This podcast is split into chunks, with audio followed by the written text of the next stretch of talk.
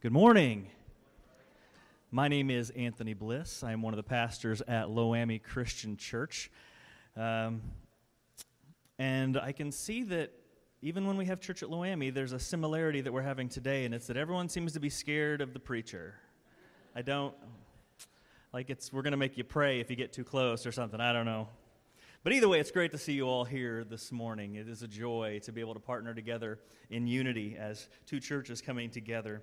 And I love that we can do this. We can sit with members from a different church. We can share time doing the kids' offering. We can just work in so many different ways. It's just a blessing that we can do this um, because we are living in one of the most divisive moments in our culture that any of us have ever seen. It's absolutely bonkers.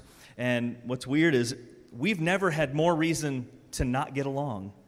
We've never been given more reasons to hate each other, to separate, to divide up than we do today. And, you know, what a fun moment, right? To be alive for this um, because you can uh, now because of the internet probably not because of the internet it just made it worse you can find a corner of the internet where people will pick any kind of argument and make it the argument of their life and hate each other and spit anger and all kinds of nasty stuff at each other.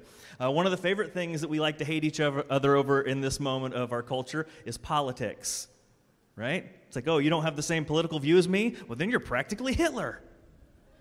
And then it's, oh, do you share the same views as me? Well, they're not the same enough, so you're still practically Hitler. It doesn't make any sense. And it doesn't even have to be serious things anymore. Like we've divided up, we've, we've taken to dividing up over things that really don't matter a whole lot. You know, there's places where it's like, oh, do you only like nice, slow, Oscar winning movies? Well, then you're an uppity snob who probably drinks every drink with your pinky in the air. Or if the people like, oh, you like Marvel movies, oh, well, then you're just got a simple little brain that's distracted by bright lights and loud noises, because we don't have to get along about that stuff. And what's even more fun is because of the internet, everything is permanent. Arguments that used to come and go now stick around over and over again. Did you know that people on the, on the internet are still arguing over whether or not the door in Titanic had enough room for Rose and Jack? See? They're passionate people about this kind of stuff, right? So, whatever you're arguing about, maybe you just don't have time for those pickle haters in your life, whatever it might be, um, we have never had more reasons to disagree, to divide up, and to not get along. And I would love to say that over the course of history, the church has been different, but it hasn't. The church was meant to be this one beautiful body scattered throughout cultures, scattered throughout nations, scattered throughout ethnicities, scattered throughout economic lines. It was meant to be this one beautiful thing that represented the beauty of our God all over the world. But now we have thousands of different Christian denominations. Thousands of different. Isn't that crazy? That, okay, now, Christians being people who agree that there is a creator God who made all things and who made us as humans to be uh, reflections, images of his goodness and light to the world. People who believe that humans, rather than being God's light to the world, chose to do kind of our own thing and dive into selfishness and sin. Who believe that because of that, God sent Jesus into the world to be an offering, to deal with our disobedience, to pay the price for our disobedience, so that we could once again be reunited in a relationship with God, okay? That's a very specific set of beliefs. And yet, thousands of times over the last many, many years, Christians have decided we can believe all that stuff, but we can come up with other reasons why we can't get along, why we can't share a church building, why we can't worship together, why we can't sit by, side by side in the pews. And so, rather than being different than our culture, we've in many ways just gone with the flow of division that has always existed in the selfishness of humanity. And in some ways, Christians have set the pace. And that's a heartbreaking thing to see because that is not what Jesus wanted for his people. In fact, in John chapter 17, Jesus prayed right before he went to the cross. Okay, that's a terrifying thing. You see scriptures talking about how he was sweating blood and he was filled with anxiety over this moment, but he still took time to stop and pray for not just the disciples that were going to go on and do ministry without him, but all of the Christians throughout the centuries, us, who would become believers and put our faith in Jesus because of their message. Here's what he prayed in John chapter 17, verse 18. It says, As you sent me into the world, this is Jesus praying to the Father, as you sent me into the world, I have sent them, his disciples, into the world. For them I sanctify myself, that they too may be truly sanctified. My prayer is not for them alone. I pray also for those who will believe in me through their message. That's us. That all of them may be one Father, just as you are in me and I am in you, may they also be in us, so that the world may believe that you have sent me. So, one of the last things on Jesus' mind before he went to face the scary stuff of the cross was that we would be a united people. And it is long past time that the church took that seriously. And so, our main thought for today is that our united God calls for a united people. There's a little spot on the front of your bulletins there with these points kind of laid out if you want to read those. And so, our united God calls for a united people. Well, if Christians haven't historically been that great at being united, that begs the question then, how do we become a united people? Well, that's what Warren, Perosi, Michael Hinnon, and myself are going to give you. This morning, we're going to give you three ways. Now, they got to keep honking right when we're giving the important part. It would have been fine if I'm talking about Rose on that door, and my, you know, but this is the important stuff. So, Michael and Warren and I are going to give you three ways that we can be a united people. And I say that. I say that there's going to be three preachers because I did not want you to see me walk off the stage in a minute and go, Whoa, that was the shortest sermon ever. This is great. Now we're going to be able to eat. I didn't want you to be overwhelmed with disappointment. No, there's three preachers this morning. So, um, but we practice, so hopefully it doesn't take all day. But when you get three preachers together, I don't know what's going to happen.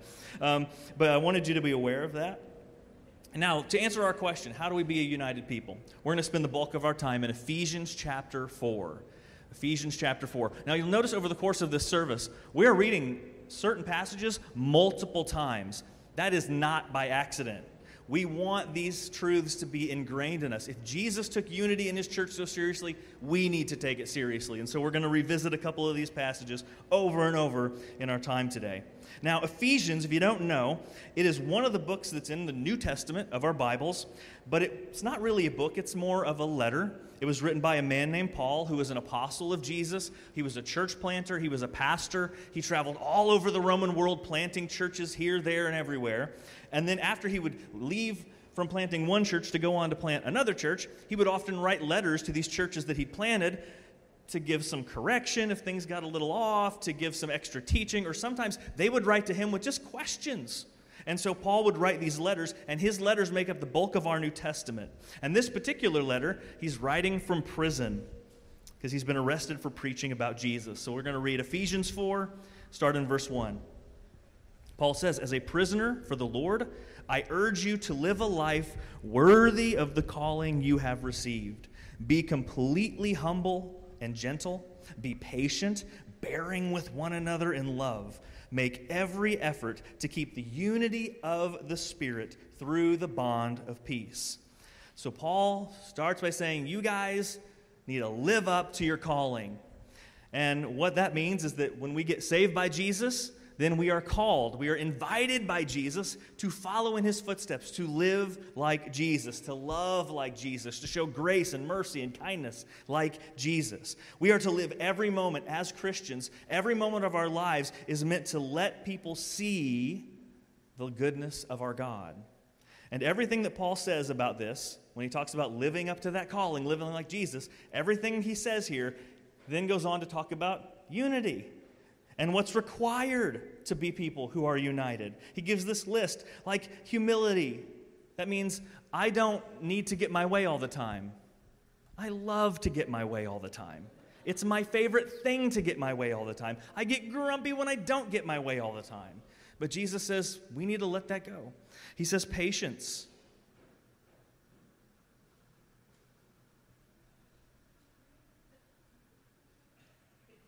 Isn't waiting brutal? It takes so long and patience, and you don't always work as fast as I want you to, but I need to let that go. He says, I love my, the last thing he says. He's like, bearing with one another. You know what that means? Put up with each other. That I have to put up with you when you don't do what I like or when you do things that are wrong. I have to put up with you when you're mean or selfish or slower than I want you to be. And you have to put up with me when I do things that I shouldn't do. We have to put up with each other. I love how realistic Paul is in this. He knows we're not going to nail this stuff. But he says sometimes the key to unity is us just being a forgiving, gracious, loving people who put up with each other's mess. And so in these first three verses, Paul really lines out what is, what is it that we're called to be? United. And then in the second three verses, he goes on to reveal the deeper meaning why it is so important that we as Christians be people of unity. Verse 4, he says, There is one body and one spirit just as you were called to one hope when you were called, one Lord, one faith, one baptism, one God and Father of all, who is over all and through all and in all. Now, Abby read that earlier and pointed out the repetition there. And you do one, one, one, one, one, one. You sound like a broken record just reading those few verses. And, and what's interesting is that Paul shows us the reason why we have to overlook our mess, overlook each other's stuff, and be patient. The reason why we can. And it's not because we have everything in common. It's not because we're all going to share the same political views. It's not because we're all going to have the same taste in movies. It's not because we're all going to love pickles. Our unity doesn't come from us even having the same theological beliefs 100% of the time. No, the source of our unity is our united God. Notice the the Trinity speak here, the, the, the three persons of God. He talks about one Spirit, the Holy Spirit, one Lord, Jesus, one God, God the Father. So we worship a God who is three persons in one being. Our God has eternally existed as three in one. And there exists perfect unity, perfect relationship between Father, Son, and Spirit. And so our un- united three in one God is our model, is our example for what we should be. And so if we as humans were meant to walk on this earth and be his image bearers, by being a united people, we reflect the unity of our God. And so He is the one who calls us to unity, who models unity, and He is the one who draws us together because we're all filled with the same Spirit. We all are saved by the same Jesus, and we are all under the same authority of the same Heavenly Father. And when we live peaceable, humble, forgiving lives as a church family, we reflect the unity of our God. And our unity was meant to be this constant reminder to us and also a constant, powerful example to the world who doesn't know this God.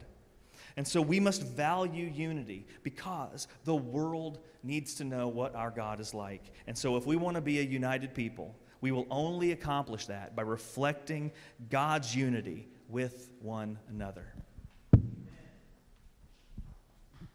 Thank you. yeah, give him a hand. He worked hard on that. He did a good job. So, my name is Warren Perosi, and I'm glad to see you all here. We're going to keep going in our scripture. We reflect God's unity by sharing our gifts to build one another up. We reflect and become a united people by sharing our gifts to build one another up. I want to invite you to follow along in your Bibles, Ephesians chapter 4, verses 7 through 13. But to each one of us, grace has been given as Christ apportioned it. This is why it says, when he ascended on high, he took many captives and gave gifts to his people. What does he ascended mean but eh, except that he also descended to the lower earthly regions? He who descended is the very one who ascended higher than all the heavens in order to fill the whole universe. So Christ himself gave the apostles, the prophets, the pastors, and teachers to equip his people for works of service so that the body of Christ may be built up until we all reach unity in the faith and in the knowledge of the Son of God and become mature, attaining to the whole measure of the fullness of Christ. There in verse 7, it says that Christ measures out his grace to us. He's measured out grace to us. This theme of grace is, is found 12 times in Paul's letter here in Ephesus. 12 times. It starts out, it bookends the letter in chapter 1, verse 2 Grace and peace to you from God our Father and the Lord Jesus Christ. And you can go to the last verse of his letter, chapter 6, verse 24. Grace to all who love our Lord Jesus Christ with an undying love. And then in chapter 2, verse 5, it says, For it is by grace you have been saved. He continues on in verse 8 of that same chapter, Ephesians 2 For it is by grace you have been saved through faith, and this not of yourselves, it is the gift of God, not by works, so that no one can boast. For we are God's handiwork, created in Christ Jesus for good works, which He prepared in advance for us to do. So we're saved by God's grace, and through the grace of Jesus, He measures it out and gives us gifts. And if you keep walking through our text here in Ephesians 4, around verse 8, it says that, doesn't it say that he ascended on high and gave gifts to, to men? And that's, he's quoting from Psalm 68. Psalm 68, it's this great victory psalm of God's power, and he's ascending on high as king in Jerusalem. And Paul tweaks the language a little bit, but earlier it says that he is a father to the fatherless, a defender of the widows, he sets the lonely in families and leads the prisoners out with singing. And then it says, and he gives gifts, or he actually receives gifts. He receives the treasure when you conquer. And then as a good king, he shares those gifts. And that's the message of Psalm 68. And some of those gifts, it says, he gave, Christ himself gave some to be apostles, prophets, evangelists, pastors, and teachers. So, a prophet, or apostles and prophets, in chapter 2, he says that's the foundation of the church. Those apostolic leaders, those 12 that, that were with Jesus, and a few others that saw the risen Christ and were inspired to write down a lot of our New Testament. But an apostle simply just means someone who is sent, could be a missionary in a way. The prophets were also inspired by God to preach, to proclaim his message. Sometimes they predicted future events, but sometimes it's just speaking forth the message, kind of like what's happening right now. We're just prophesying, we're speaking forth the message of God. There's evangelists. It's someone who speaks good news. Don't you like an evangelist? Come tell you good news. And so some people say, well, an evangelist is, is a guy that has a fast car and three good sermons. That's back in the old days. But an evangelist really is just someone who speaks the good news of Jesus. And he tells Timothy in this same city in his letter to Timothy, do the work of an evangelist. You stay and teach good news. And then he says, and there's pastors and teachers. It's where we get our word shepherd. Shepherd or a pastor or a teaching pastor could be some of those. And so Christ gave these leadership type gifts. And so, can I just give a shout out and say thank you to our elders and deacons of these congregations right now? You've had a, lot, a hard couple years to lead your church through. And I just want to say thank you, thank you, thank you, thank you.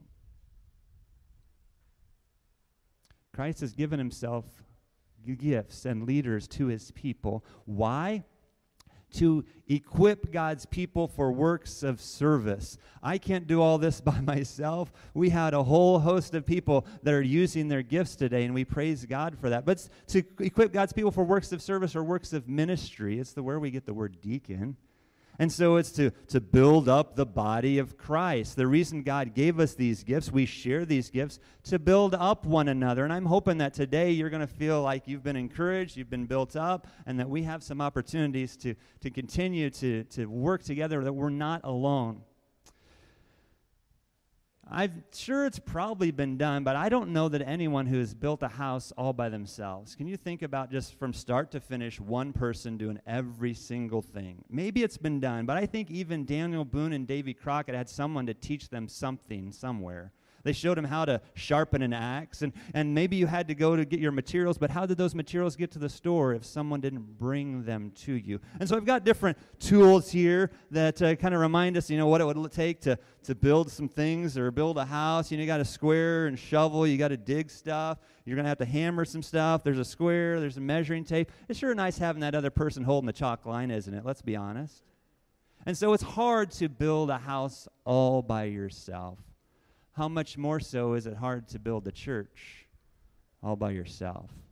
And that's why God has given us gifts of grace. He's given each one of us spiritual gifts. And I want a quick announcement here in a couple weeks at Berlin Church, 9 o'clock, October 2nd, in the, in the sanctuary. We're going to have our three colors of your gifts class. It's where you find out your spiritual gifts. It's through natural church development, and I know Loami's done some of that as well. So if you don't know your spiritual gifts, that's one way. Find out what you're gifted at and use that for God's glory to build up his church, build up one another. Fred Craddock tells the story of a time early in his ministry. He said it was before he went up to minister in the Appalachian Mountains. He was serving at a church in Watts Bar Lake between Chattanooga and Knoxville, Tennessee. I think that's God's country over there. And it was their tradition of this church at Watts Bar Lake on Easter, they had baptisms. They baptized like we do, baptism by immersion. And so they had baptism that evening at sundown, Watts Bar Lake. And Craddock's there on the sandbar, and he's watching the baptisms and helping. And the ritual was that after they were baptized, they had made booths there, then kind of hung some blankets over to go change your clothes, and then they would have a have a circle around the fire, and they'd warm up by the campfire after their baptism. And there'd be singing, and they'd be cooking supper, and it was just a holy moment for the church that night. And Craddock finally gets his clothes changed, and he gathers the, himself with the circle of believers, and Glenn Hickey, it was always Glenn Hickey. He would introduce the newly baptized, give them their name, where they're from, their work. And then the ritual continued at their church, where they introduced themselves. And it goes something like this My name is, and if you need any washing or ironing, let me know. Next person in the circle from the church. My name is, and if you need someone to chop some wood, I'll be here for you. And the next one says, My name is, and if you need someone to babysit your kids, I'd be happy to watch your kids. My name is, and if you need someone to repair your car, my name is, and if you ever need anyone to sit with the sick,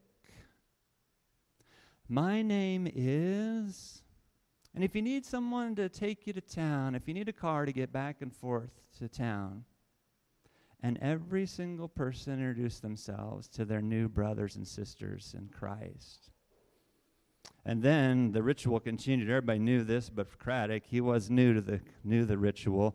Uh, it was Percy Miller, and Percy Miller had his thumbs in his bib overalls, and he'd said, "Time to go," and everybody went home, except for Percy Miller and the preacher. And Craddock's just soaking this in, figuring out what just happened here. And Percy Miller in his big shoes, kicking some sand over the coals of the dying fire, he says, Craddock, people don't get any closer than this. There's a name for that. Little towns and villages, they have a name for that. Watts Bar Lake had a name for that, and they call it church. Berlin Christian and Loami Christian, we have a name for that too, don't we? We call it church. If you were in that circle that night, how would you introduce yourself? My name is, and if you need anyone to, what would you say? Jesus has measured out grace to give us gifts that leads to service to build up the body of Christ, which ultimately leads us to maturity. Michael, come, bring us home.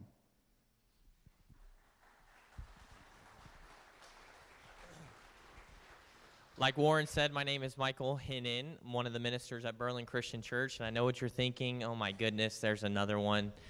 The food will still be warm, I promise, when we get done. But how do we become a united people? We've talked about how we become a united people by reflecting God's unity with one another, by sharing our gifts with one another. And for verses 14 through 16 of our passage, we'll talk about by growing in maturity with one another. In fact, verse 14 is a continuation of verse 13, which tells us that the goal of our gifts and talents and abilities is for the spiritual unity and spiritual maturity of the church. So if you have your Bibles open, go ahead and turn them to verses 14. We're going to start in verse 13 and go through 16. Here's what Ephesians 4 says Until we all reach unity in the faith and in the knowledge of the Son of God and become mature, attaining to the whole measure of the fullness of Christ, then we will no longer be infants, tossed back and forth by the waves and blown here and there by every wind of teaching and by the cunning and craftiness of people in their deceitful scheming. Instead, speaking the truth in love, we will grow to become in every respect the mature body of Him who is the head, that is Christ. From Him, the whole body, joined and held together by every supporting ligament, grows and builds itself up in love as each part does its work. So, how do we become a united people? By growing in maturity with one another. And before Paul tells us how that happens, he kind of gives us a ridiculous picture of what happens to us if we do not grow in our maturity. By a raise of hands, how many of you in here have ever been to the ocean? Okay, most of us. And then the rest of you, I'm sure you have seen a picture of the ocean or a video of the ocean. The ocean is powerful, it's majestic, it's sometimes scary. Okay, so put that over here on the left. Then on the right, I want you to picture a baby. A cute little Gerber baby, the cutest baby you've ever seen in your life. And so I want you to imagine this helpless little baby going out in a boat with their parents. They go out into the middle of this powerful ocean and they just toss the baby into the middle of the sea. Yeah, what the? That's the picture that Paul is giving us here. A a picture of this baby being blown back and forth, tossed back and forth by the wind and the waves. And Paul is saying, hey, that's you and me when we don't grow up in the faith. That's you and me when we don't grow in understanding the faith. We fall into the lies of the world. We begin to believe the lies, and we're tossed back and forth by these lies. Lies like things that that Jesus, he isn't really God, he's just a good moral teacher. Or lies about ourselves where we say, oh, only, the only thing that God wants is for us to be happy and to follow our hearts, even though God cares more deeply about our holiness and following his desires. And so we get this picture from Paul telling us, hey, don't be a baby. Paul is channeling his older brother here. I have an older brother, two and a half years older than me. He would say this to me all the time Don't be a baby. Instead, grow in your maturity. But how do we do that? Well, Paul tells us that in verse 15. Look at verse 15 with me. He says this He says, Instead, speaking the truth in love, we will grow in every we will grow to become in every respect the mature body of him who is the head that is Christ and so, if we want to be mature followers of Jesus, if we want to be united, then we must speak the truth in love. It, it literally says, truthing in love. If we want to grow in maturity, we must both speak the truth and also live out the truth. The only way for us to combat the lies of this world is by the truth. That's why a couple chapters later in Ephesians chapter 6 verse 14 where Paul is talking about the armor of God, he says, "Stand firm then with the belt of truth buckled around your waist." To be mature, growing Christians, we must fiercely hold on to the truth. We must diligently look into God's word and learn more about the truth. Otherwise, we'll be immature and we'll be tossed around by the lies of the world. And so often I hear people with a great, uh, they have a great heart. They say, well, we don't really need to learn much anymore. We just need to love people.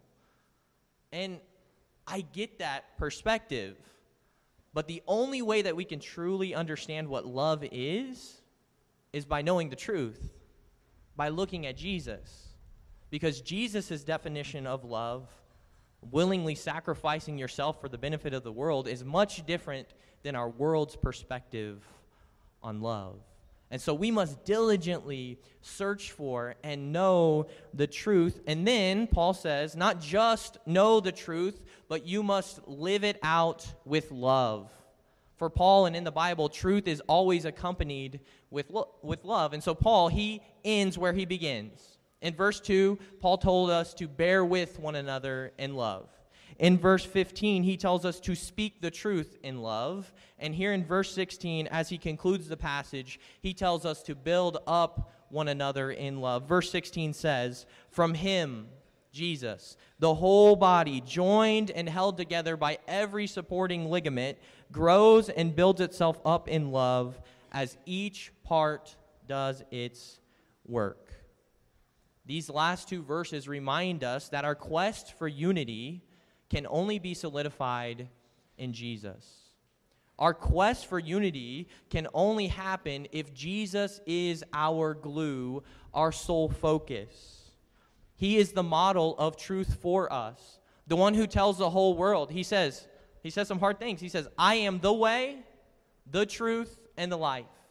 No one comes to the Father except through me. But not only did Jesus speak the truth, he then lived out that truth in love by dying for you and me while we were still his enemies. He sacrificed himself for us, took our punishment upon himself so that we could be free. And so, in this quest for unity, we must imitate Jesus and focus on him. Otherwise, our efforts for unity are in vain. Otherwise, our, our efforts for maturity are in vain. I remember in fifth grade, uh, my mom was a teacher at Flint Hills Elementary School. And so, what that meant for me was after school, I could just roam the hallways. It was awesome. I felt like I owned that school. And and my best friend Barrett at the time, his mom also was a teacher at the school, so we could just do whatever we wanted. Really, what we typically would do is go into the computer lab and play games, but you know, we felt like we could do whatever we wanted. And so I remember in fifth grade, after school one day, we were going to the water fountain, and I shoved him, and I said something to him I shouldn't have said. It wasn't a cuss word, but I shouldn't have said it. And all of a sudden, I just hear this deep, booming voice Michael! Get over here. Like, well, that wasn't my mother, but that was another scary voice. Across the hall from the water fountain was our guidance counsel- counselor's office. And our guidance counselor was an intense dude. He was one of those coaches who would get in your face and just yell at you. That was our guidance counselor. And so I, I put my head down and just kind of slumped over to his office waiting for a scolding, and I did receive a scolding. But he basically said this He said, Michael, what are you doing? Why are you talking like that? When are you going to grow up? The last couple years before that, um, I had gotten in trouble because of some of the words that I had said and had gotten in school suspension. And this guidance counselor, he, he saw me where I was at in my childish ways, and he knew I could be better. He knew I could grow up. And so, can I just play the guidance counselor today for us? When are we going to grow up? When are we going to grow up in our maturity in the faith? When are we going to grow up and be the people, the united people of God that He has called us to be? Thankfully for us, Paul lays out two action steps that we can take to grow in maturity and unity. The first action step is that we grow in knowing the truth. We grow in knowing the truth. So, how are you being intentional in growing in the truth? Do you have a small group or a Bible study that you're a part of? Are you using resources like Right Now Media or, or the Bible app? Are you daily diving into God's Word? Because until we do those things, we will stay babies in the faith. And then the second action step we can take is by sharing our gifts with one another, what Warren was talking about. How are you sharing your gifts for one another? Because not only will you grow in your maturity as a follower of Jesus, but the church will be built up in love as well. When I talk to teenagers all the time and I talk about using their gifts with them, so many of them, they just say to me, Well, Michael, I don't know what I'm good at. I don't know what my gifts and talents are. I, I, just, I just don't know how. And if that's you today, let me just encourage you to A, maybe go to that three colors of your gifts class, but B, maybe more simply, just talk to the people who love you and know what your gifting is. And that will help you know how can I share my gifts with the church and other people. Because until we do those two things, we will stay immature. We'll stay babies in the faith, and our unity will never happen. As I look out over these two congregations, serving the same community on the same mission to make disciples for Jesus, I can't help but think about Paul's prayer in Ephesians chapter 3, verses 17 through 19. This is Paul's prayer for us and for the church at Ephesus. Here's what he says starting in verse 17. He says, And I pray that you, being rooted and established in love, not being tossed back and forth, but rooted and established, may have power together with all the Lord's holy people to grasp how wide and long and high and deep is the love of Christ, and to know this love that surpasses knowledge, that you may be filled to the measure of all the fullness of God. Church, that is our prayer. And so let's use our gifts, let's grow up, and let's live in unity together on the same mission for Jesus. Because our united God calls us to be a united people. Let's pray together. Dear Heavenly Father, we love you. And I just thank you for all of these people here today. Thank you for this act of unity. And I just pray that as we go from here, it wouldn't just be something we do once a year together, but this would be something that we do in our communities together, knowing that we are rooted and established in your love, King Jesus. Help us to walk with you every single day, all for your glory, we pray. Amen uh, as we prepare for communion in just a moment, I just want to let you know that if you have the Holy Spirit stirring in your heart and you'd like to talk with someone, or if you'd like someone to pray with, Warren, Anthony, and I will be up here at the front of the stage. We will be here ready to pray for you.